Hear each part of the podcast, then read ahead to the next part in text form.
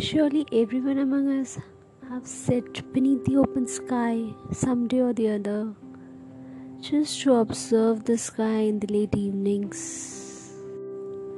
It's the smoothing moonlight that shines, along with the stars. These stars are in constant lighting like the moon. Maybe that's why we'll have to see stars more.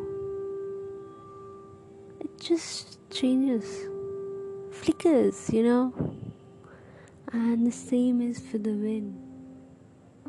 Even that just don't flow in a constant speed, just to make us realize when the wind goes. It's so soothing. Maybe this is the change that makes us realize.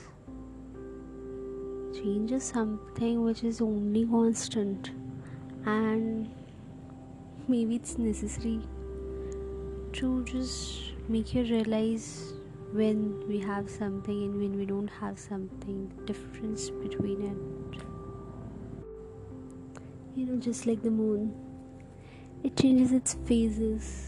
Within 15 days, it's full moon, and within 15 days, it's no moon.